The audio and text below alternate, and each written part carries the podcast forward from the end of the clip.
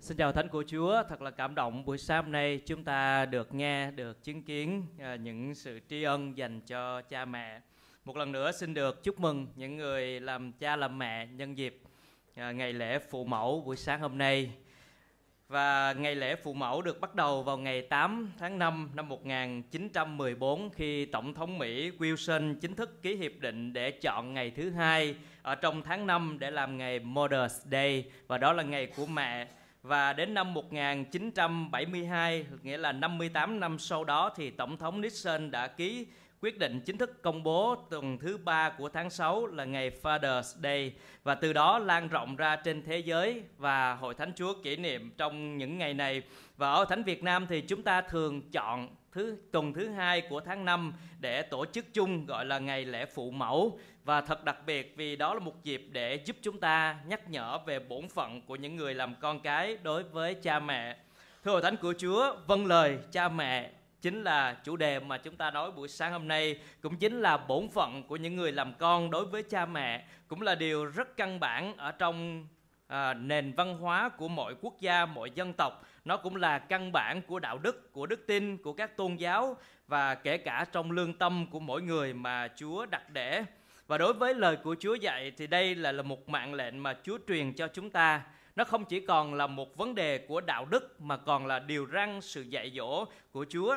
Và trong xã hội hiện tại chúng ta đang sống, chúng ta thấy rằng dù rằng mối liên hệ của cha mẹ với con cái thật rất tốt đẹp, nhưng chúng ta thấy rằng trong thực trạng hiện tại có rất nhiều vấn đề giữa các cha mẹ con cái với nhau nhiều sự đổ vỡ rạn nứt mâu thuẫn thậm chí là những bi kịch diễn ra ở trong các gia đình của các mối liên hệ giữa ba mẹ và con cái và buổi sáng nay thì tôi muốn cùng Hội Thánh Chúa suy gẫm lời Chúa trong Epheso đoạn 6 từ câu 1 đến câu 4 và tôi muốn mở rộng thêm nữa để nói luôn vai trò của những người làm cha mẹ đối với con cái của mình nữa, để chúng ta có một cái nhìn tổng quát và thấy được sự dạy dỗ của Chúa trong gia đình. Bởi vì ở trong Hội Thánh Chúa chúng ta có nhiều người à, làm cha mẹ ở trong Hội Thánh, chúng ta cũng cần nghe sự dạy dỗ của Chúa cho vai trò của mình nữa. Thưa Thánh của Chúa, Ephesos đoạn 6 từ câu 1 đến câu 4 là một phần kinh thánh do chính Phaolô viết để gửi cho Thánh Ephesos khi ông đang ở trong tù. Và trong phần kinh thánh này nói về địa vị của cơ đốc nhân ở trong Chúa và sau đó thì nói về đời sống của những người ở trong Chúa. Phaolô nói rằng những người ở trong Chúa sẽ được sự biến đổi, có một đời sống mới và trong phần còn lại của Ephesos từ đoạn 5 đến đoạn 6 thì ông nói sự biến đổi đó ở trong mọi khía cạnh của đời sống, bắt đầu từ chỗ gia đình, đơn đơn vị nhỏ nhất là hai vợ chồng với nhau vì kính sợ đấng Christ thuận phục nhau. Và khi hai vợ chồng đến với nhau, ở trong sự kính sợ Chúa thuận phục nhau, sản sinh ra những người con cái. Và bắt đầu tại nơi đó, một đơn vị của một gia đình để cha mẹ và con cái có những cái mối liên hệ và có những trách nhiệm cùng nhau. Và phần còn lại của đoạn 5 và đoạn 6 thì ông nói về trách nhiệm của những người chủ và những người làm công ở trong công trường xã hội. Và trong phạm vi buổi sáng nay thì chúng ta nói về đơn vị của gia đình chúng ta giữa những người cha mẹ và con cái với nhau. Từ câu 1 cho đến câu số 3 nói về những người làm con. Và chúng ta ai là những người làm con chúng ta cần nghe điều này và tôi cũng nói cho chính mình tôi cũng là một người con ở trong gia đình của tôi. Hỡi những người làm con hãy vâng lời cha mẹ mình trong Chúa vì đây là điều phải lẽ. Hãy hiếu kính cha mẹ ngươi, ấy là điều răng thứ nhất có kèm theo lời hứa để ngươi được phước và được sống lâu trên đất. Bắt đầu với phần kinh thánh này, Phaolô nói hỡi những người làm con. Thưa Thánh của Chúa, chúng ta ngồi đây có những người trẻ tuổi, có những người lớn tuổi, nhưng chắc chắn rằng tất cả chúng ta đều là những người làm con. Từ làm con này cho chúng ta biết về việc đó là một người được sinh ra bởi cha mẹ của mình, được lớn lên ở trong gia đình của mình và cho khi chúng ta đến khi chúng ta đầu râu tóc bạc thì chúng ta vẫn là một người làm con đối với cha mẹ của mình. Có những người thì còn cha mẹ, có những người thì cha mẹ đều đã qua đời, nhưng mỗi chúng ta đều là những người làm con. Và Chúa dạy hỡi những người làm con là một lời kêu gọi chung cho tất cả chúng ta những người đang ngồi đây, những người từng sống trên đất đều có một mối liên hệ với cha mẹ của mình, đó là người làm con. Và Phaolô cũng đang muốn nói về một mối liên hệ gần gũi, kháng khích giữa người làm con với cha mẹ. Có hai mạng lệnh và ba lý do được nêu ra ở từ câu 1 cho đến câu số 3 này. Thứ nhất là cho chúng ta thấy rằng hai mệnh lệnh Phaolô muốn nói đó là hỡi những người làm con hãy vâng lời cha mẹ và hãy hiếu kính cha mẹ ngươi. Mạng lệnh đầu tiên là hãy vâng lời cha mẹ. Vâng lời có nghĩa là lắng nghe, đặt mình dưới sự dẫn dắt của cha mẹ mình. Có một giới hạn của sự vâng lời ở đây đó là hãy vâng lời cha mẹ trong Chúa.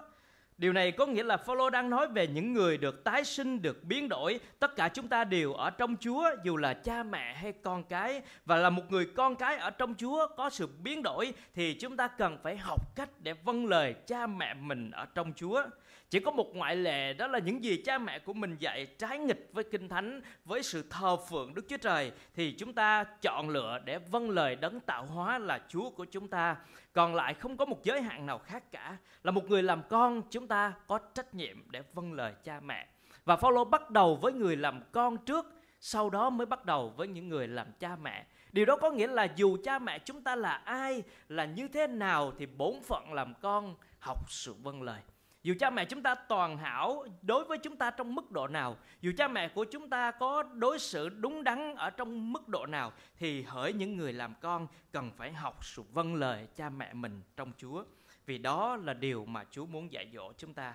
Chữ thứ hai ở trong mạng lệnh này đó là hãy hiếu kính cha mẹ ngươi.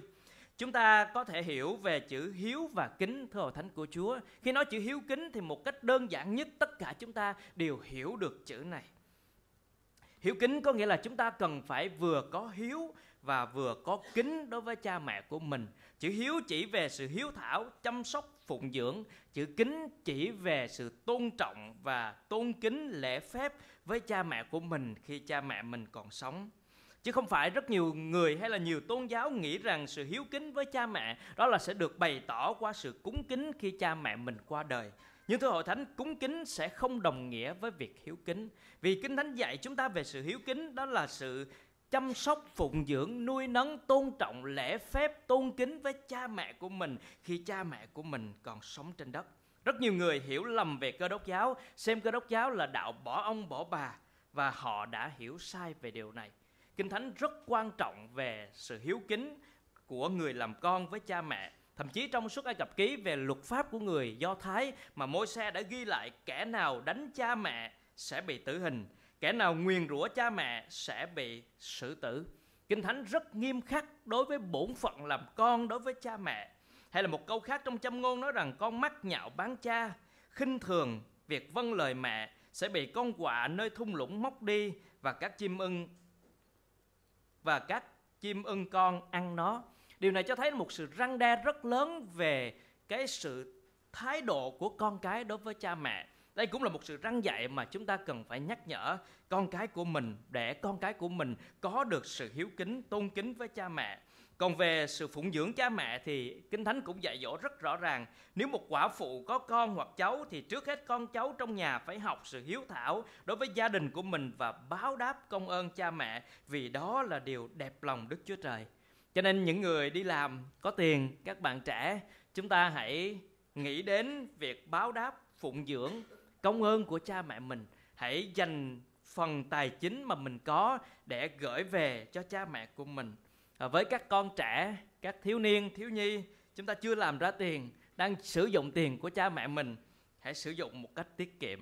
Hãy sinh tiền và dùng tiền một cách hợp lý Đừng có để công sức của cha mẹ chúng ta phải khó nhọc để chúng ta sử dụng những đồng tiền của cha mẹ của mình một cách vô lý. Cho nên chúng ta cần hiểu rằng việc báo đáp công ơn cha mẹ là trách nhiệm của một người con cái. Và có ba lý do để Kinh Thánh dạy về sự vâng lời và hiếu kính ở đây. Thứ nhất là Phaolô nói rằng vì đó là điều phải lẽ. Đó là điều phải.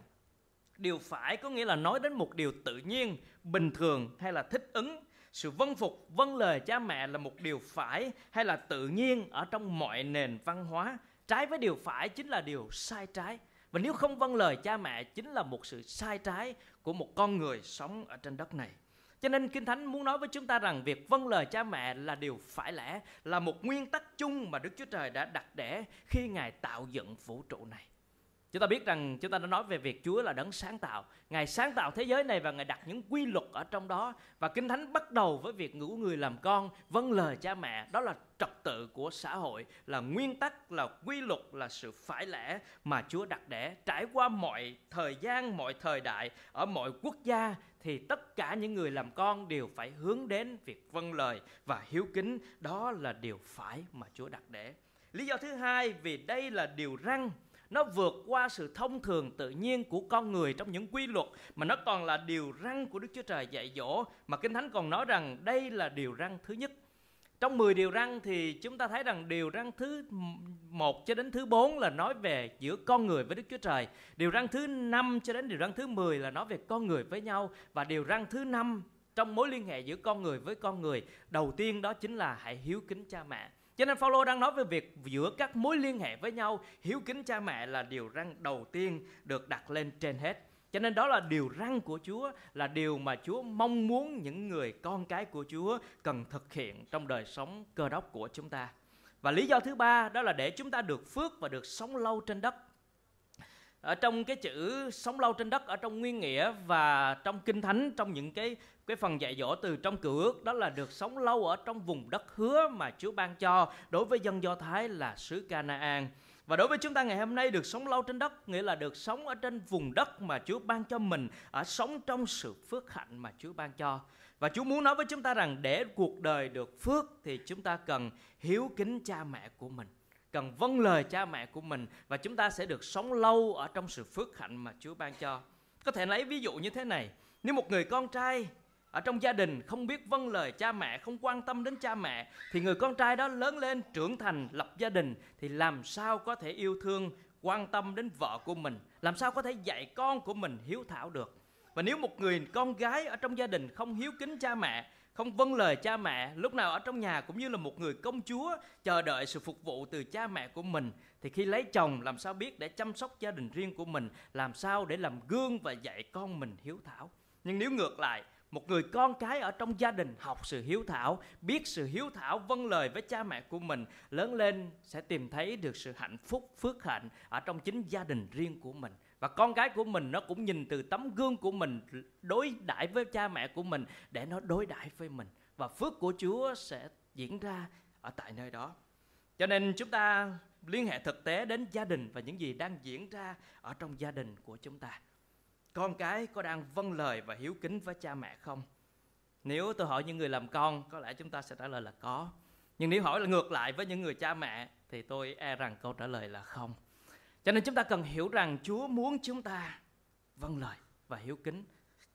Thực tế điều này đang rất khó khăn ở trong gia đình, các gia đình của chúng ta và trong thực trạng xã hội. Bởi vì những thế hệ này qua đi, thế hệ khác nổi lên và chúng ta đang thấy rằng chúng ta đang sống trong một thời đại thay đổi rất nhanh chóng. Rất dễ cha mẹ của chúng ta đã già rồi, đã lạc hậu rồi và rất có nhiều điều nó không còn cùng quan điểm, cùng suy nghĩ nữa và sự biện minh của chúng ta đó là làm sao chúng ta có thể vâng lời khi xu hướng bây giờ đã thay đổi.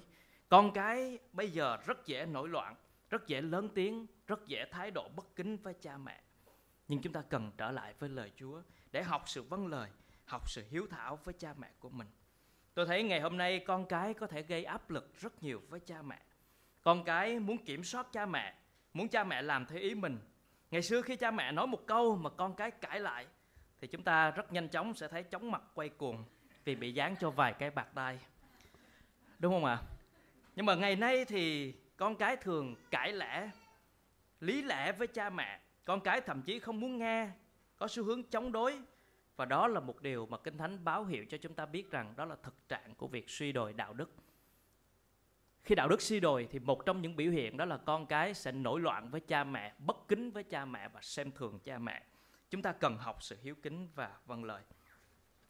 Chúng ta có biết rằng cha mẹ của chúng ta đã trải qua những gì để có chúng ta ngày hôm nay không? Họ có rất nhiều áp lực ở trong cuộc đời của họ. Họ có rất nhiều cái sự khó khăn ở trong cuộc đời mà họ đã từng trải qua. Họ cũng trải qua những thời khắc lịch sử khó khăn vô cùng. Họ phải gồng mình, phải trải qua rất nhiều điều và thậm chí những người làm cha mẹ đang ngồi đây là những người đã trải qua những lúc chiến tranh trải qua những bom đạn để chúng ta có được những ngày hôm nay. Ở trong thời của họ có rất nhiều sự khó khăn. Có những người phải đi bộ hàng chục cây số mỗi ngày để làm việc, để chúng ta có được chén cơm và chúng ta có hiểu được điều đó mà cha mẹ chúng ta trải qua không? Có những người phải dùng hết sức lực của mình để lao động, để cày cấy, để nuôi chúng ta. Có những người cha mẹ phải nhịn ăn và nói với các con của mình rằng ba mẹ đã no rồi, con ăn đi và đó là những điều rất khó khăn trong thời kỳ của các phụ huynh, của những người cha mẹ chúng ta đã trải qua. Trong thời hiệu của họ không có nhà hàng, không có quán cà phê, không có văn phòng máy lạnh, không có xe máy hay là phương tiện đi lại hiện đại như chúng ta. Và họ đã trải qua rất nhiều áp lực. Chúng ta có hiểu cho cha mẹ của mình hay không? Và chúng ta cần trân trọng những gì chúng ta đang có. Chắc chắn rằng trong cuộc sống cha mẹ chúng ta không hoàn hảo và họ có rất nhiều khuyết điểm vì đó là bản chất của con người. Chúng ta cũng không ngoại lệ. Nhưng mà họ đã yêu chúng ta bằng cả cuộc đời của họ, thậm chí bằng cả mạng sống của họ. Họ đã đổ tất cả vào cuộc đời của chúng ta. Không những là những giọt mồ hôi, những giọt nước mắt, nhưng tôi nghĩ rằng thậm chí là những giọt máu mà họ đã đổ ra cho chúng ta.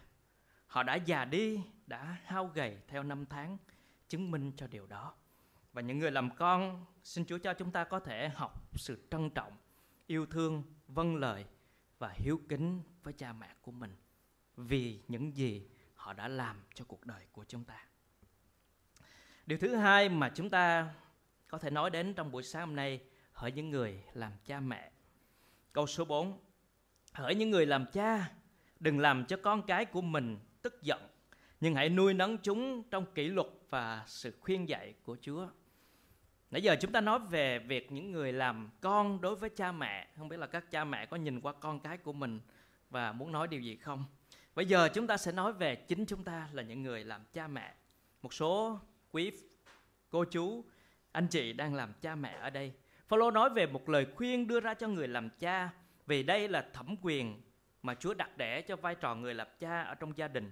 Nhưng qua phần kinh thánh này chúng ta có thể mở rộng cho vai trò của những người làm cha làm mẹ nên có thể hiểu rằng hỡi những người làm cha mẹ cần những sự dạy dỗ của Chúa ở đây. Ở trong chính quyền trong trong thời của La Mã thì tồn tại một đặc quyền gọi là quyền làm cha và người làm cha có quyền tuyệt đối trên gia đình. Ông ta có thể bán con của mình làm nô lệ, có thể bắt nó để mang xiềng xích làm việc ở ngoài đồng hoặc có thể tuyên án chết cho con của mình và quyền này được trải rộng trong suốt cuộc đời của đứa con đó khi nó còn sống bao lâu trên đất. Và ở La Mã cũng có một phong tục khi một đứa trẻ được sinh ra đời, người ta đem nó đến đặt dưới chân của người cha và nếu người cha cúi xuống để ẩm đứa bé lên, có nghĩa là người cha công nhận đứa con đó. Còn nếu ông ta quay mặt bỏ đi, không thừa nhận thì đứa trẻ đó phải bị bỏ đi. Và trong bối cảnh như vậy thì Phaolô nói về việc của người làm cha mẹ một mạng lệnh ở đây được dạy dỗ đó là đừng làm cho con cái mình tức giận. Kinh thánh nói với những người làm cha mẹ, đừng chọc giận hay là đừng làm cho con cái của mình nổi giận. Ở trong câu kinh thánh này không có nghĩa đơn thuần là việc chúng ta chơi đùa với các con trẻ và đừng làm cho nó nổi giận trong lúc chúng ta vui chơi với nó không có nghĩa đơn thuần như vậy. Nhưng mà chữ chọc giận ở đây hàm ý đến việc đó là chúng ta trong cách nuôi dạy con cái của mình phải cẩn thận để đừng làm cho nó giận dữ và nổi loạn. Giận dữ là một cảm xúc bên trong và bày tỏ ra sự nổi loạn ở bên ngoài. Có ba yếu tố mà một nhà thần học đã nói về việc chúng ta phải cẩn trọng để không khiến con của mình rơi vào sự nổi loạn. Thứ nhất đó là chúng ta có thể quên rằng mọi thứ đều thay đổi. Phong tục của thế hệ này không phải là phong tục của thế hệ khác. Thông thường những người làm cha mẹ thường đặt để vào những cái kinh nghiệm của thế hệ mình và đem áp đặt cho con cái ở trong thời đại của nó và làm cho nó nổi giận. Và chúng ta là những người làm cha mẹ, những người đang làm cha mẹ cần phải cẩn trọng điều này. Có một câu chuyện nói rằng ờ, một người mẹ đã từng nói với con gái của mình khi bằng tuổi của con, mẹ không bao giờ được phép làm điều đó. Cô gái trả lời, nhưng mẹ à, đó là thời của mẹ, con bây giờ là thời của con. Cho nên chúng ta cần phải cẩn trọng rằng thế hệ của chúng ta khác với thế hệ hiện tại. Chúng ta đừng có đem những gì mà chúng ta đã được dạy dỗ ở trong thời phong kiến hay là trong các gia đình, gia trưởng, những sự áp đặt trong cuộc đời của chúng ta để áp đặt xuống cho con cái của mình. Chúng ta cần phải thấu hiểu thời đại hiện tại và cuộc sống như thế nào để chúng ta có những lời khuyên và những sự dạy dỗ một cách đúng đắn để con của mình không rơi vào sự nổi loạn và tức giận. Điều thứ hai, đó là chúng ta cần phải cẩn trọng vì sự kiểm soát của chúng ta có thể sự áp đặt, sự kiểm soát của chúng ta có thể làm đến ảnh hưởng đến cái sự dạy dỗ và trưởng thành của con cái mình. Có rất nhiều người cha mẹ muốn kiểm soát con. Lúc nào con cũng phải ở trong tầm mắt của mình ở trong mọi phương diện. Con đi đâu, chơi với ai, làm cái gì cũng phải luôn luôn ở trong sự giám sát của mình. Và đó là một cái sự dạy dỗ rất nguy hiểm và làm cho con cái của mình rất dễ bất mãn. Và khi nó đủ tuổi để có thể quyết định cho cuộc đời của nó, thì một trong quyết định đầu tiên nó muốn quyết định đó là rời khỏi chính người cha mẹ đã từng kiểm soát và áp đặt nó. Cho nên đó là cái sự sai lầm thứ hai mà con người, cha mẹ có thể làm cho con cái nổi giận và một sự sai lầm thứ ba đó là chúng ta có thể quên đi sự khuyến khích dành cho con cái của mình Martin Luther là người có một người cha rất nghiêm khắc và liên tục đòn roi là điều mà ông đã nhận lãnh. Nhưng ông đã nói thế này khi ông lớn lên. Ông nói rằng nói lời yêu thương thì chẳng có gì sai, cho roi cho roi cho vọt cũng không có gì sai, nhưng hãy để một trái táo bên cạnh làm phần thưởng khi đứa trẻ nó ngoan. Bên cạnh một cái roi khi sửa dạy con cái của mình, hãy có một trái táo để thưởng cho nó khi nó ngoan. Trái táo theo nghĩa đen không phải là ngày hôm nay chúng ta bận rộn chúng ta đưa cho nó một cái cũng có hình trái táo nhưng mà không ăn được. À, chúng ta cần phải hiểu rằng bên cạnh những sự kỷ luật chúng ta cần phải có sự khen thưởng khích lệ. Vì những đứa con trẻ nó cần lớn lên trong sự khích lệ. Điều thứ hai mà Phaolô muốn nói về mạng lệnh dành cho cha mẹ ở đây, đó là hãy nuôi nấng chúng trong kỷ luật và sự khuyên dạy của Chúa. Kinh Thánh có những tấm gương về sự nuôi dạy con cái. Bên cạnh những tấm gương tốt thì kinh thánh cũng để lại cho chúng ta thấy những cái hậu quả và những tấm gương xấu trong kinh thánh. Nói về việc đó là những người cha mẹ không làm tốt vai trò của con, của của mình với con cái. Chẳng hạn như Isaac đã nuông chiều Esau, hay là Heli không dạy dỗ được các con của mình thậm chí David đã không dạy tốt cho Absalom để Absalom trở thành một đứa trẻ nổi loạn và cướp ngôi của cha mình và tất cả những điều đó để lại cho chúng ta biết rằng trách nhiệm làm cha mẹ rất quan trọng rất lớn lao và những cái sự cố ở trong gia đình có thể rất thường xuyên sẽ diễn ra và chúng ta cần phải cậy ơn Chúa để nuôi nấng con cái mình trong kỷ luật và sự khuyên dạy của Chúa. Thứ nhất đó là nuôi nấng. Nuôi nấng là nói về sự chăm sóc, sự chu cấp mà cha mẹ dành cho con. Nó bao gồm thức ăn, nhà ở, quần áo nhưng không giờ dừng lại ở đó, còn là sự nuôi nấng ở trong tâm trí và tình cảm của con của mình nữa.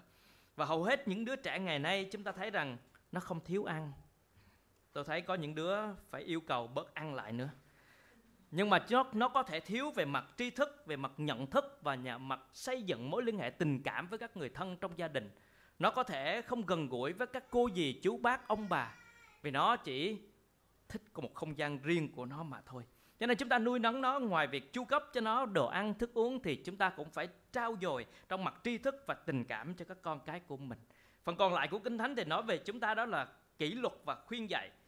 Kinh Thánh đề cao sự kỷ luật trong gia đình thưa Thánh của Chúa. Kinh Thánh trao cho những người làm cha làm mẹ có một cái thẩm quyền với con cái của mình. Và vấn nạn ngày nay đó là nhiều người cha mẹ tôi thấy rằng sợ con cái của mình hơn là con cái sợ cha mẹ. Và đó là một vấn nạn. Kinh Thánh nói với chúng ta rằng hãy dạy cho trẻ thơ con đường nó phải theo để khi nó trở về già nó cũng không lìa khỏi con đường đó. Hay là một câu khác thì người nào kiên roi vọt là ghét con mình nhưng ai thương con sẽ sớm lo sửa dạy nó. Rồi châm ngôn đoạn 23 câu 13 thì đừng bỏ qua việc răng dạy trẻ thơ dù đánh nó bằng roi nó sẽ không chết đâu. Chúng ta thấy rằng Kinh Thánh có cho chúng ta biện pháp để kỷ luật, có thể dùng roi để sửa phạt con trẻ. Nhưng chúng ta cũng nhớ những nguyên tắc của sự sửa phạt. Đó là chúng ta sửa phạt trong tình yêu thương, chứ không phải sửa phạt trong sự giận dữ. Chúng ta đánh con của mình với sự răng đe và kỷ luật chúng, chứ không phải để thỏa mãn cái cơn giận của chúng ta. Và sự sửa phạt cũng cần có sự công bằng trước sau như một. Và bên cạnh sự sửa phạt, kinh thánh nói về sự khuyên bảo.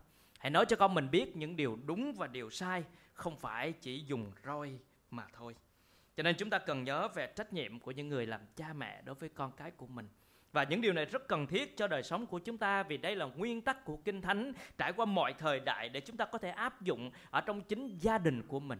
Vì Chúa vì Chúa quan tâm đến gia đình của chúng ta.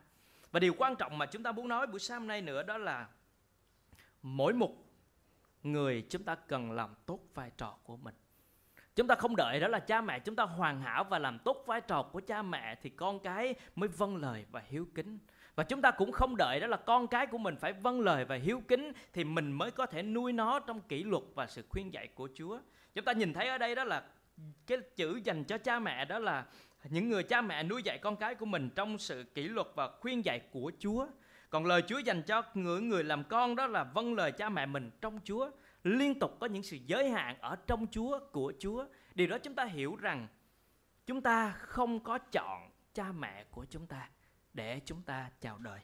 Nhưng Chúa đặt để cho chúng ta bước vào trong một gia đình nơi đó có cha, có mẹ của mình và Chúa muốn chúng ta hãy yêu thương, vâng lời và hiếu kính với cha mẹ của mình. Chúng ta cũng không được lựa chọn những đứa con của mình sinh ra. Chúng ta không quyết định giới tính của nó là trai hay gái, tính cách của nó lớn lên như thế nào. Nhưng chúng ta được Chúa giao đến cho chúng ta những đứa con và sự tin tưởng của Chúa, đó là chúng ta có thể nuôi nấng và chăm sóc nó trưởng thành. Những người làm cha mẹ có một áp lực rất lớn vì chúng ta được Chúa giao cho bổn phận để nuôi nấng và dạy dỗ con cái của mình và chúng ta cần làm tốt điều đó trước mặt Chúa. Cho nên có một sự ràng buộc ở trong Chúa, trong thẩm quyền của Chúa, trong sự dạy dỗ của Chúa, chúng ta hãy học cách để làm tốt vai trò của mình. Chúng ta sống theo lời thánh kinh để gia đình được phước. Sống theo lời thánh kinh để gia đình được phước. Mỗi một người làm con, hãy làm tốt vai trò của mình. Mỗi một người làm cha, làm mẹ, hãy làm tốt vai trò của mình. Và khi thực trạng xã hội càng đi xuống, vấn đề của cha mẹ, con cái càng trở nên khó khăn và đầy thách thức như hiện nay, thì chúng ta càng phải vâng giữ lời chúa, càng giữ những nguyên tắc và tiêu chuẩn của lời chúa trong gia đình của mình, để gia đình của mình trở nên nơi được phước, nơi chúa đẹp lòng và nơi có thể ảnh hưởng làm muối của đất trong xã hội thực tại hiện tại của chúng ta và chúng ta nhìn thấy tấm gương này ở trong chính Chúa Giêsu. Ngài đã đến thế giới này sống một cuộc đời con người như chúng ta và Ngài làm gương cho chúng ta trong mọi khía cạnh và trong đó có khía cạnh của việc làm con. Chúa Giêsu ở tại gia đình của Mary và Joseph với những người cha mẹ bất toàn và yếu đuối. Nhưng Chúa Giêsu đã học cách để phân phục, vâng lời. Kinh Thánh nói rằng Ngài trở về để chịu lụy cha mẹ của mình. Và thời gian Chúa Giêsu ở với gia đình chịu lụy cha mẹ là 30 năm. Thời gian rất dài để bày tỏ sự vâng lời đó. Và Chúa muốn chúng ta cũng học theo Chúa để học trong sự vâng lời. Và Chúa của chúng ta cũng là đấng cha của chúng ta. Ngài là những người cha yêu con cái của mình. Ngài yêu thương chúng ta, bày tỏ tình yêu đó trong sự hy sinh trên thập tự giá. Và Chúa cũng làm gương cho chúng ta trong tình yêu thương khi chúng ta là những người làm cha, làm mẹ. Hãy yêu thương con cái của mình bằng tình yêu thương của việc chăm sóc, nuôi nấng, hy sinh để những đứa con của mình được lớn lên ở trong Chúa. Và xin Chúa cho chúng ta được sống theo lời Thánh Kinh để gia đình được phước. Xin Chúa nâng đỡ ban phước để gia đình của chúng ta trở nên một gia đình vui thỏa và đầy niềm vui bởi vì có sự dạy dỗ của lời Chúa. Amen.